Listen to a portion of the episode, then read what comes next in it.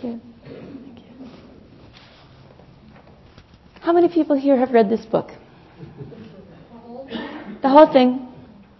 Ah, yes, one. How many people? Anyone else? Oh, you're going to get the prize. um, that's terrific. It, it's actually not that difficult to do. You just start at the beginning and you work your way through to the end. Sometimes we think it's daunting because we look at it like this, but if we go page by page, you'd be amazed at how fascinating it really was and how interesting it really was. It just might take a little while. But it's all, it's actually not that difficult to do. I've read it cover to cover four times and probably most of the suttas a dozen times in haphazard orders. So it's um, actually not that difficult. I encourage you to tackle it. So, in that vein, we're going to start with four paragraphs. How many people have never read four paragraphs of the Middle Length Discourses of the Buddha? Oh, I'm really glad I brought it in then. Good. Okay.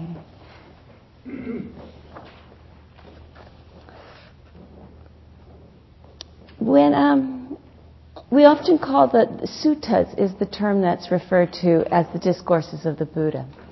And when we undertake sutta study or we look at the discourses of the Buddha, I think it's really important to look at them in a practice context so that we're not trying to understand them with our intellectual mind, but rather reflect upon them and see how they inform our practice. It,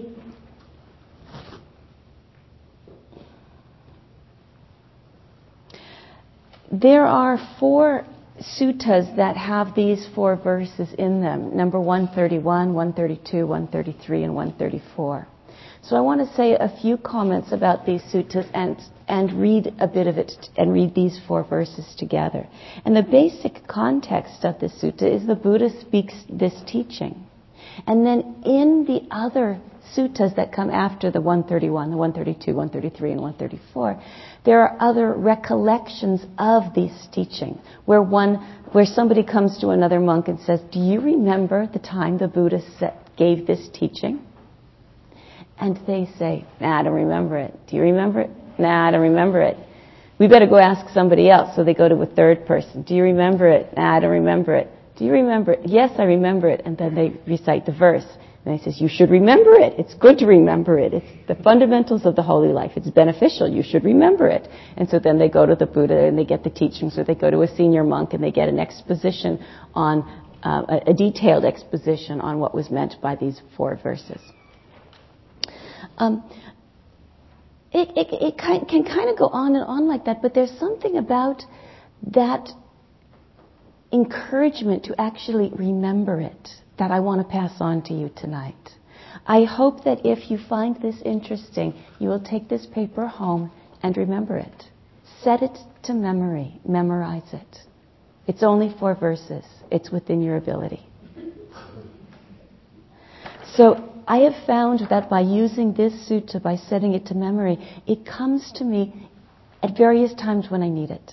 I can recollect it and I can inspire myself through it. I can get access to the Buddha's teaching instantly by remembering these words.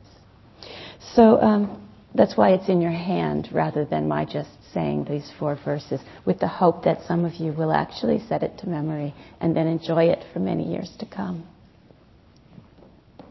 The title of this discourse is Bhaddekaratta Sutta.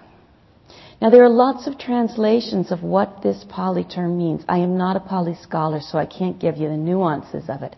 I can just tell you what they are, and you can see the span of it. Um, in Bhikkhu Bodhi's first translation of the Middle Length Discourses, um, he, he called it one fortunate attachment. In his second version, he called it a single excellent night. Thanissaro Bhikkhu calls his um, one auspicious day. There's another earlier translation, I believe it's the Pali Text Society, that calls it the auspicious. And there's one, pub, one um, that comes out of Sri Lanka that calls it the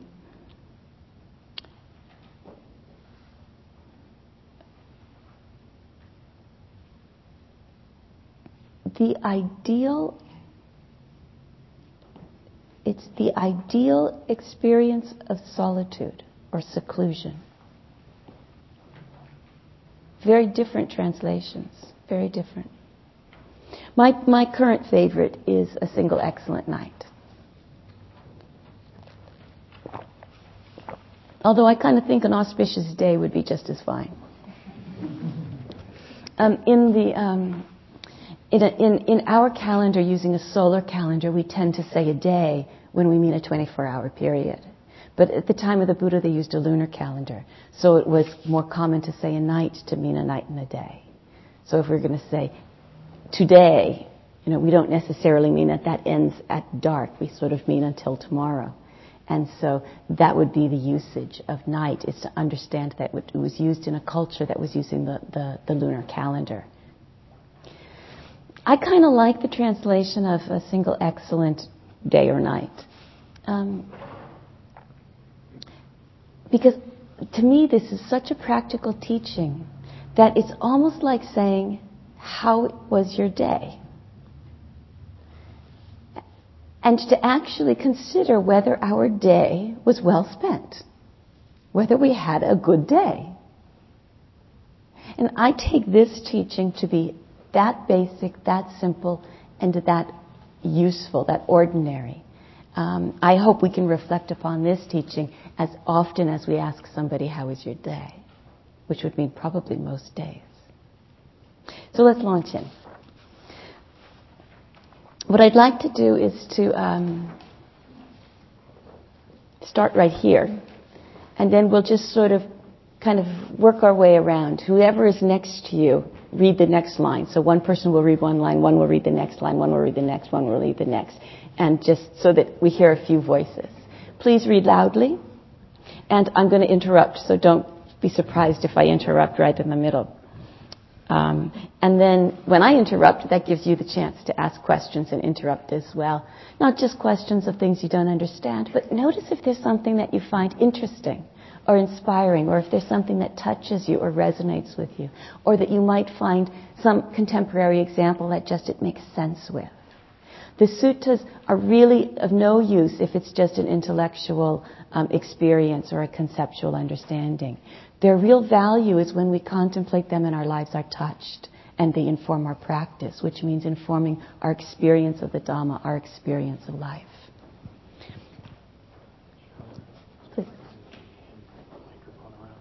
That's great. Then just hand it to somebody either by your side or behind you, and then you're the next person to read. And if you don't want to read, hand it on. Like if you didn't bring your glasses or something. okay, hand it to somebody, please. Oh, before we launch in, do you have any general questions about my brief instance intro to sutta study? No? Okay, good. it's a huge topic. Let me not revive the past or on the future build my hopes. Thank you. For the past. And then pass it on. Yeah, one or two. For the past has been left behind. And the future has not been reached. Instead, with insight that may see each presently arisen state. Let me know that and be sure of it. Invincibly, unshakably.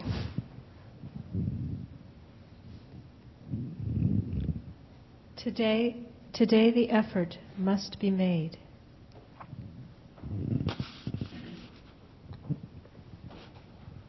Tomorrow death may come, who knows?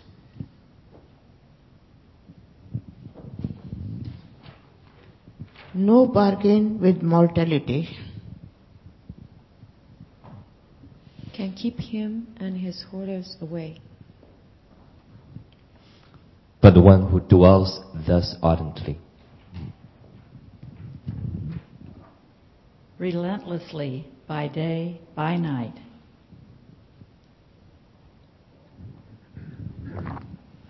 It is she, the peaceful sage has said,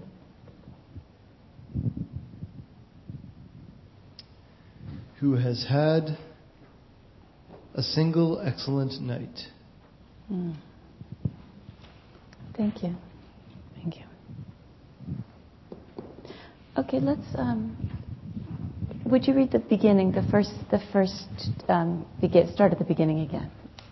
Let me not revive the past. Or on the future build my hopes. For the past has been left behind. And the future has not been reached. Okay, let's pause for a moment. Okay. Let me not revive the past. How does one revive the past? That's an actual question. it wasn't meant for deep contemplation, it was meant for a response. How does one revive the past? Um, replay the stories. Yes. Replay the stories. Have you, did anyone experience a replay of stories in the meditation? Yeah, yeah. Okay, how else do you revive the past? Hold resentment, like grudge or anger. Yes, ho- holding resentment, anger, grudges, having a reaction that we hold to. By observing rituals. By observing rituals. Oh, so repeating, uh, repeating patterns. Oh, reviving the past through rituals. Interesting. So it's like a formulaic um, attachment. Yes. Mm-hmm. Please. Expecting the same outcome even though it's a different space and time and different person. Ah, yes, yes, yes.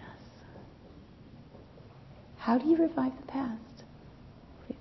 Wanting what you had in the past. Wanting what you had in the past. Yes, yes. I saw another hand.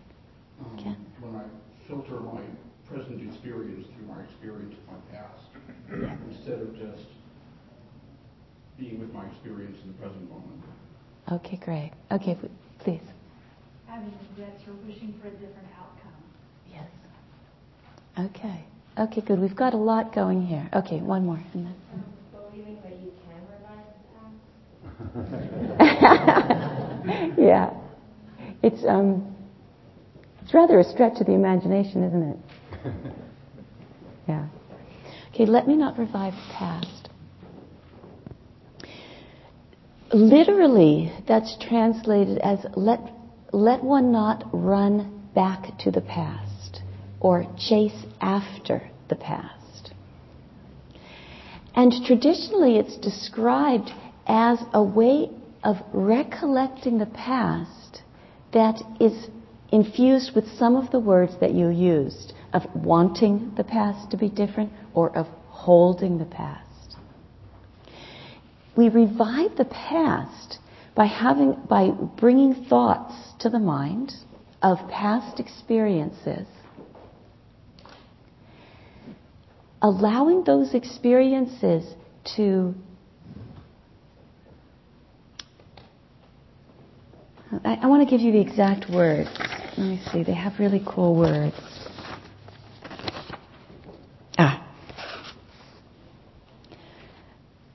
This slightly traditional language, but uh, how does one revive the past? By thinking, my eye was thus in the past, and forms were thus. My experience of seeing was thus in the past. And my consciousness becomes bound up with desire and lust for that. When the consciousness is bound up with desire and lust, one delights in that. When one delights in that, one revives the past. Being bound up by desire and lust, and through that bondage, experiencing a quality of gratification and delight that then excites us into further bondage, is the classic description of how one revives the past. And I think that may come through a more classic language, but it's not different from a more contemporary expression that was expressed here. Ways that we look to the past, but look at it through clinging. We look at it through wanting, and we let it we try to take those bits that we want and recreate it again now. The next line is, or on the future build my hopes. How do you build your hopes on the future?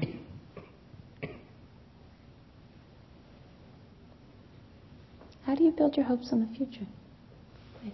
One thing I think of is the, the very common phrase, when something happens, then I'll be happy. Yes. Yes. When something happens, then I'll be happy. If only this happened, then. Okay, so we're really hoping for a particular outcome to happen and resting our happiness upon that. Smita. Often sacrificing the present moment for a return in the future. Mm, yes. Yes. Expecting something particular, some benefit from the future, but maybe we're losing something right now. Yeah. Magical thinking? Magical thinking. There is an extraordinary quality of magical thinking. Do you want to say any more about what aspect you're, you're Oh, the first, uh, your first answer, the first answer was, uh, let it, what does that mean? Uh, uh,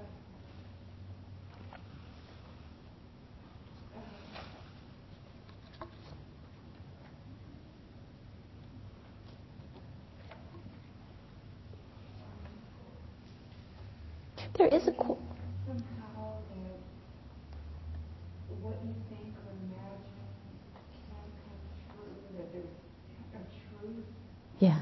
that exists that that is real, that actually exists in a common place. Yeah. And it's just a fantasy, it's a fantasy. Yeah. It's an imagining. Yeah, this this is really important because so much of this is, and so much of this experience is all about the imagination, and the teachings, imagining the past or imagining the future, and then considering our relationship to it.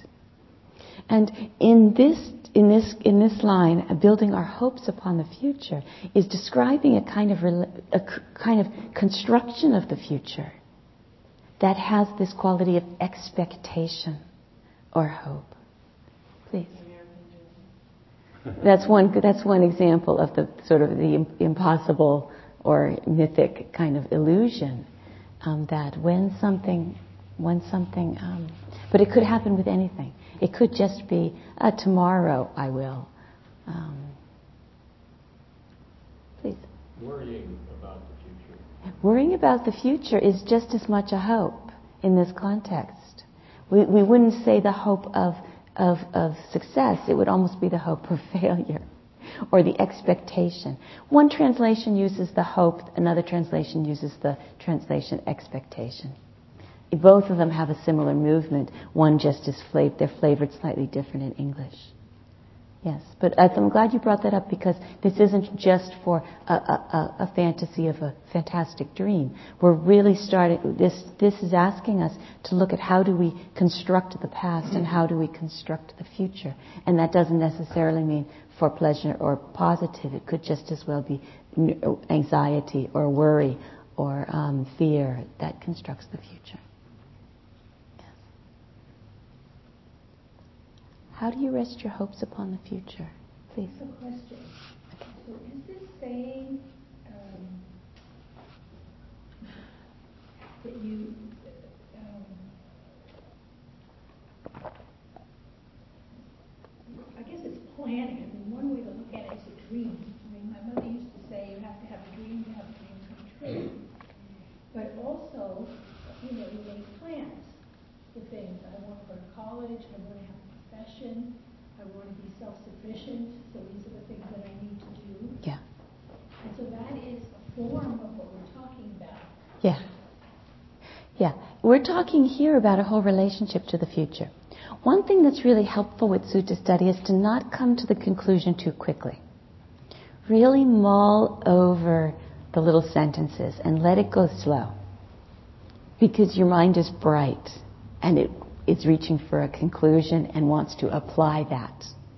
But we're only on the second line.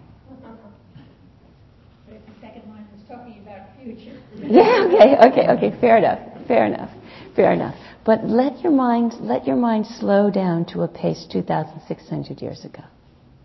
Okay? Because sometimes, sometimes our minds will just try to um, uh, resolve things or make them applicable just a little faster than, than, than, than actually is useful for the purposes of contemplation. I avoided your question, but I know we'll get to some of those issues later. I'd just like to ask if we could use the wireless microphone. Oh yeah, where did? Oh please, oh, it's, it ended up. AudioDharma are missing most of this. Okay. As are the people who are using hearing assisted devices. I know those with hearing assisted devices are missing. Okay. Okay. Um, or on the future build my hopes. The classic, the classic from the suttas description is how does one build one hopes upon the future? May my experience of sight be like thus in the future. And it goes through sight of hearing, he, sight, sound, smell, taste, touch. Ba- Basically, may my, may my experience be like this in the future. And then one sets one heart on obtaining what one has not yet obtained. Because one sets one's heart thus, one delights in that. When one delights in that, one builds hope upon the future. So it's describing a setting of expectation. And in relationship to that expectation, creating a relationship of grasping, of when this happens, I will be happy. And we rest a sense of happiness upon that experience. When delight is used in this context, it's describing a gratification that involves grasping, that involves clinging. For the past has been left behind and the future has not been reached. Now, how would you not revive the past?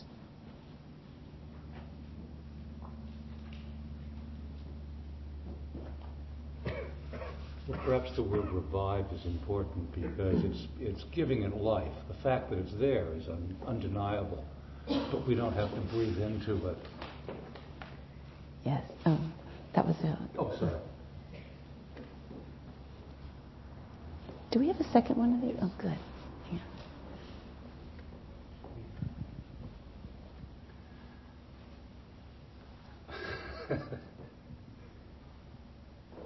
I don't remember. That's okay. That's okay. Didn't revive the past. Yeah, yeah, yeah. You're really in the present. That's good. Okay. How else would you re- would you not revive the past? How else would you not revive The past is undeniably there, but we don't need to breathe life into it. Good. Thank you. Good, good, good. Good, yeah. Is there anything you would do, or is there anything you would not do to not revive the past? Please, in the back. Simply paying attention to the, present. If you're doing that fully, then you're not reviving the past. Okay, paying attention to the present. Okay. What else would you do or not do to not revive the past?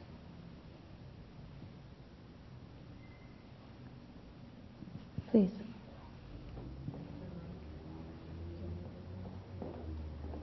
Yeah, we've got to move these mics faster.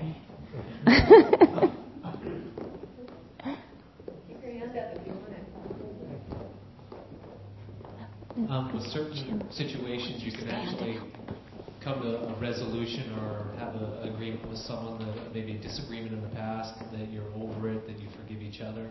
So you've actually closed a chapter from the past that still needs to be resolved. Oh, okay. So you really come to some kind of emotional maturity regarding the, the past or past occurrences so that they don't linger. Okay, great. And over here. By accepting and letting go. Thanks. Yes, so we accept and we let go um, of any event that can happen in the past. Yes. Now, you want to know what the Buddha said? He said, we don't, when thoughts of the past arise, we don't delight in them. Really simple. Really simple. The problem was creating, when thoughts of the past arose, that we delighted in them, that we looked to them for our happiness. And so in that we were investing life or breathing life into them. And he said when thoughts of the past arise, we just don't delight in them. They just arise. They're thoughts of the past. It's so simple. What about on the future build my hopes? We talked about what that means to build our hopes upon the future. How would we not build our hopes upon the future? What would you do or not do?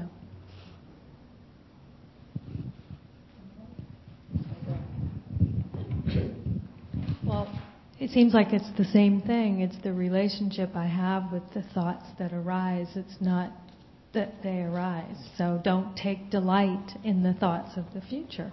Yes, yes, yes, exactly. And the language of the Buddha is very much the same. He says not to um, not to bind our minds to with desire and lust to something that might happen in the future. Out of that we don't delight, and out of that we are not um, uh, uh, resting our hopes upon the future. Thoughts of the future may still arise, but we don't relate to those thoughts with a binding experience of desire and lust. They're simply thoughts of the future that arise. It's as simple as that. It's not that we never have a thought about the past and we never have a thought about the future. It's that our relationship to those thoughts of past and future are not distorted by this bondage. So let me not revive the past, nor on the future build my hopes, for the past has been left behind and the future has not been reached.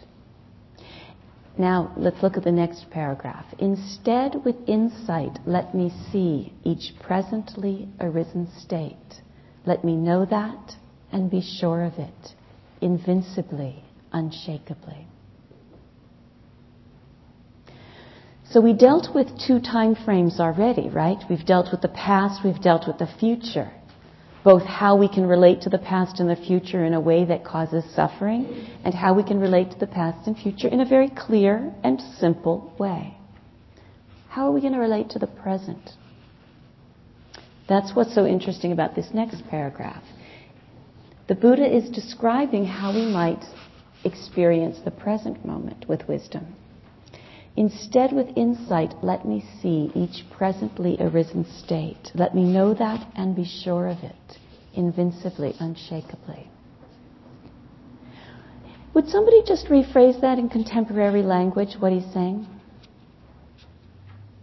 Ken, please. practice mindfulness. Okay, you came to the right place. You came to the right. Anybody else? Anybody else? That could you rephrase rephrase what he's saying? Pay close attention. Pay close attention. Okay. Pay, pay close attention to anything in particular? Anything particular in the present moment? Remember, Buddha was good at particulars.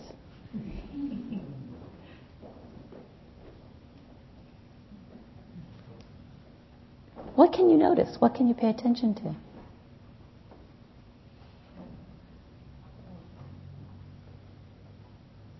Well, what, I, what I'm experiencing, my body. Okay. Okay, great. Exactly. To the thoughts. To the thoughts. Body, thoughts. What else can you notice? What else can you pay attention to? The fact that, that everything is changing constantly. Impermanence, change. So you can see process, you can see change, you can see. Okay, this is good. This is good. So we've got body, we've got thoughts. Now, of course, you want to know the, classic. It's related to this, but Buddha has his lists. So we can pay attention to the five aggregates of form, feeling, perception, mental formations, and consciousness. That's one list.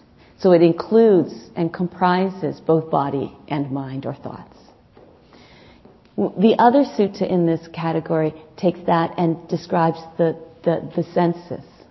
So we have the experience of a form and the consciousness of it. So we have seeing, and then sound and the consciousness of it. So we have hearing, and then smelling, tasting, touching, and thinking. So those are things that can be experienced. So it's encouraging us to look at bringing awareness to these states. Instead, with insight, let me see each presently arisen state. Okay, so now we know what the states are that we're looking at, but what does it mean to see with insight? What's the difference between seeing with insight and seeing with not insight?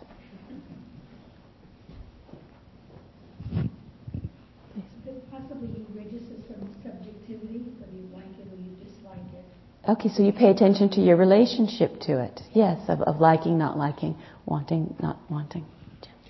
You, you pay attention to the characteristics of it. You pay attention to the characteristics. Okay, great. And we had one characteristic mentioned of, um, of impermanence and change.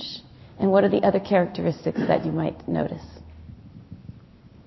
Not self. Not self and Feeling tone. and the feeling tone. And what else might you notice?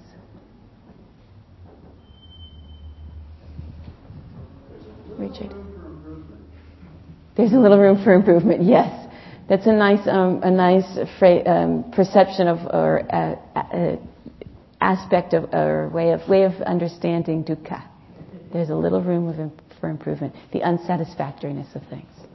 So classically, the feeling tone would fall in the category of the five aggregates, and the three characteristics would be anicca, dukkha, and anatta: impermanence, unsatisfactoriness, and emptiness. But all of these that were mentioned would be part of what was seen, and seeing it with wisdom. So instead, with insight, let me see each presently arisen state. That means that from the perspective of of recognizing the characteristics, we are perceiving our senses as changing, unsatisfactory, and empty experience in the moment of contact, in the moment of seeing, hearing, smelling, tasting, touching, and thinking, in the moment of experiencing the body and the mind. We are experiencing those with insight. So the, the perception of change is not something that happens as some kind of separate function. It's a description of wisdom that is experienced on contact with the mind and the body processes. So it's with wisdom that we see each presently arisen state. Smita. No question.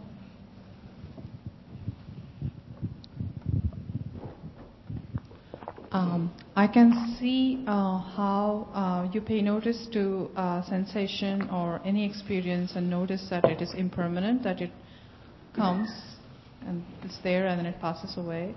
And you notice that it is inherently unsatisfactory, there is nothing per se. But how do you notice it with no self?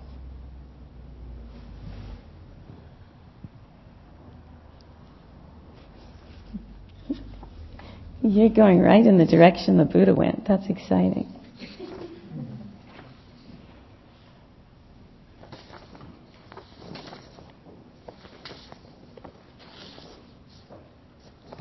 I want to find the right line.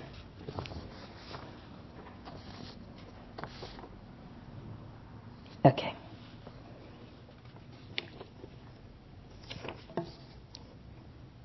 Okay. Question of perceiving anatta in this text is trick is, is, is pointed to by this term invincibly. Let me know that and be sure of it, invincibly, unshakably. When we can perceive the nature of things very, very clearly, what it says that we're not doing is we are not taking them as self. We do not regard things as self, as things possessed, as self possessed of things, as things as in self, or self as in things. So it's a way of experiencing anything sight, sound, smell, taste, touch, thought with the absence of that self self information. We still see, hear, smell, taste, touch, and think. But we're not adding that extra self grasping experience. This is very significant because in the first two periods of time, we were looking at grasping um, to the past with delight and lust being bound to that experience, and grasping to the future through expectation and hope. And sometimes we think we'll be okay if we just hang on to the present. But this sutta is saying, uh uh there's a problem here too. The problem isn't in thoughts of past, nor is it a problem of thoughts of future, nor is it of presently arisen states, but there is a problem.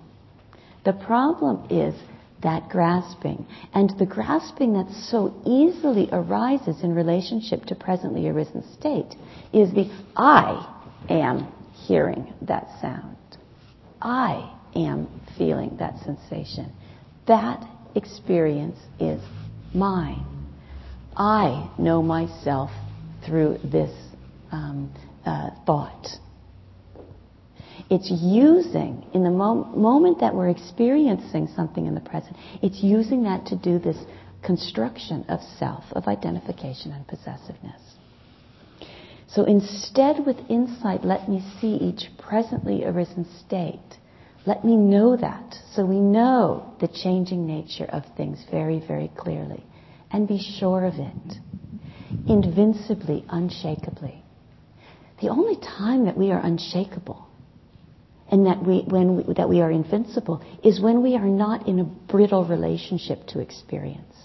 Whenever we're holding on, we're tense and we're, there's a brittleness. We are, we are shakable. To be unshakable, we have to be with the nature of things, not grasping. Not grasping a certain concept of what the nature of things is, but simply abiding without grasping. Not doing this construction of I, me, and mine. Where's the mic? Would you read um, today and then start passing the mic around sentence by sentence? Today, the effort must be made. Tomorrow, death may come. Who knows? No bargain with mortality. Can keep him and his hordes away. Do you agree so far? It's quite amazing. Death can come at any time. Just, um, I, I, was, uh, I was um, returning just today. I spent the last couple of weeks in New Mexico. I'm teaching um, a couple of retreats there, and I just flew in this afternoon. And I hadn't been back to New Mexico in five, I guess I went back last time in September. And so people were catching me up on, on the various um, Sangha events, including two deaths of young people, very young people under 50, 40s and 50s, 40s and 150. We never know when death will happen. The last time I saw these people, they were young and healthy and strong and working and going to classes and yoga and this and that. We never know. We absolutely never know.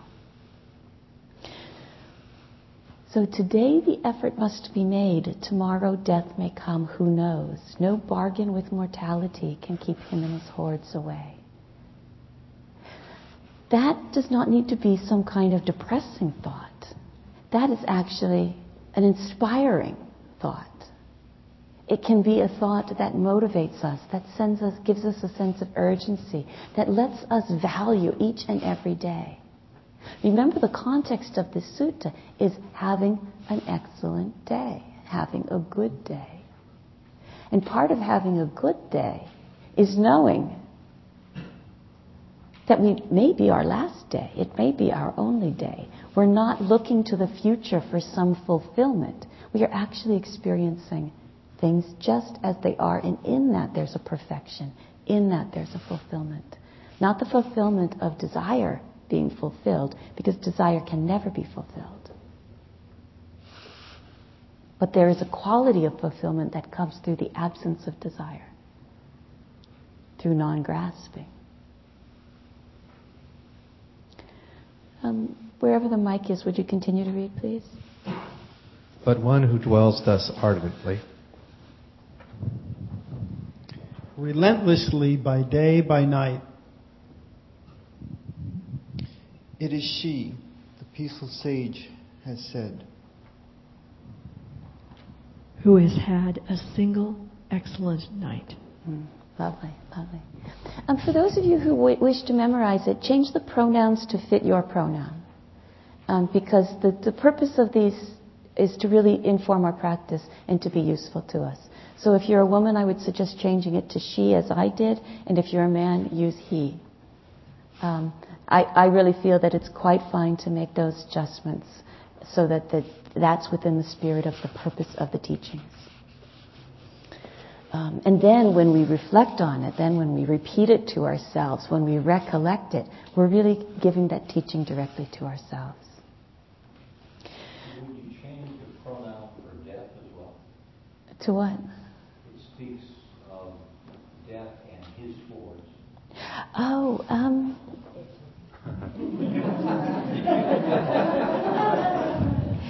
You can if you want. I understand it in this context because it, this is describing Mara. Mara as the personification in the texts of, of death or of temptation. So you can change it to it. You can change it to it if you prefer. He, I, I just saw it as this sort of this, this sort of um, historic personality. Um, the, the reason I would change the pronouns isn't to neutralize gender in any way. It's so that when I recollect it, it touches. There's no, there's no barrier. Um, and if it doesn't alter the meaning but just makes it as though that teaching is being given directly to me, then I think it's a really important thing to do. Um, it, but, you know, I don't go through and rewrite them. But if I'm going to memorize one, I'll memorize it so that it's most useful without changing the meaning. But one who dwells thus ardently, relentlessly, by day, by night, it is she, the peaceful sage, has said, who has spent a single excellent night. Sometimes it's worth con- contemplating whether we undertook today in an excellent way. Were we present for it, or did we miss today? Not to judge ourselves or to berate ourselves, but just to keep a sense of urgency and ardency and interest. He's not saying we have to like all go to the forest and meditate day and night, but were we present for our day today? Or did we spend a half of it on automatic pilot and the other half spaced out? Or a good chunk of it thinking about the past and another chunk of it thinking about the future and a little chunk of it grasping at whatever happened to be in front of us. You know, really was our day excellent? To make our days excellent, it's a way of orienting to our experience so that we live without grasping. If thoughts of the past arise, we experience them without grasping, without trying to squeeze an ounce more pleasure out of them. And when thoughts of the future arise, we experience those without trying to, if only this will happen exactly this way, I will be happy. And when things occur in the present moment, through any sensory experience, we don't need to take a stand upon that. We can simply experience them as the flow of changing, of changing life. We can, with insight, see each presently arisen state. I'd like to just sit for a moment or two together and I'll read it just for your contemplation.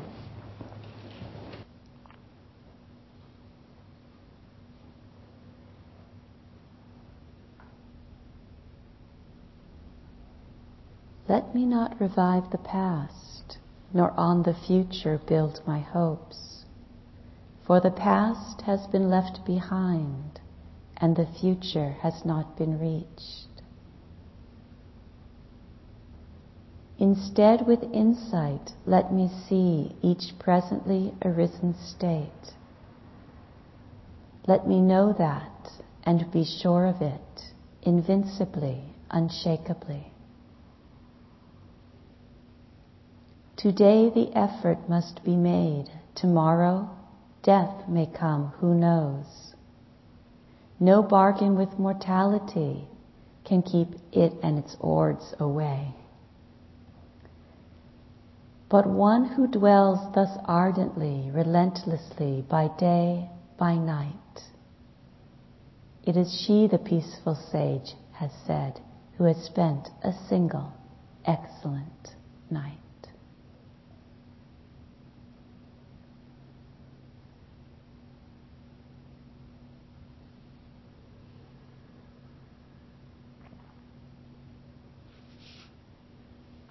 May all beings experience an excellent day and night. May all beings know the nature of things. May all beings come to rest in the simplicity of things. May we live free of grasping, free of suffering, free of ignorance, in harmony and peace together.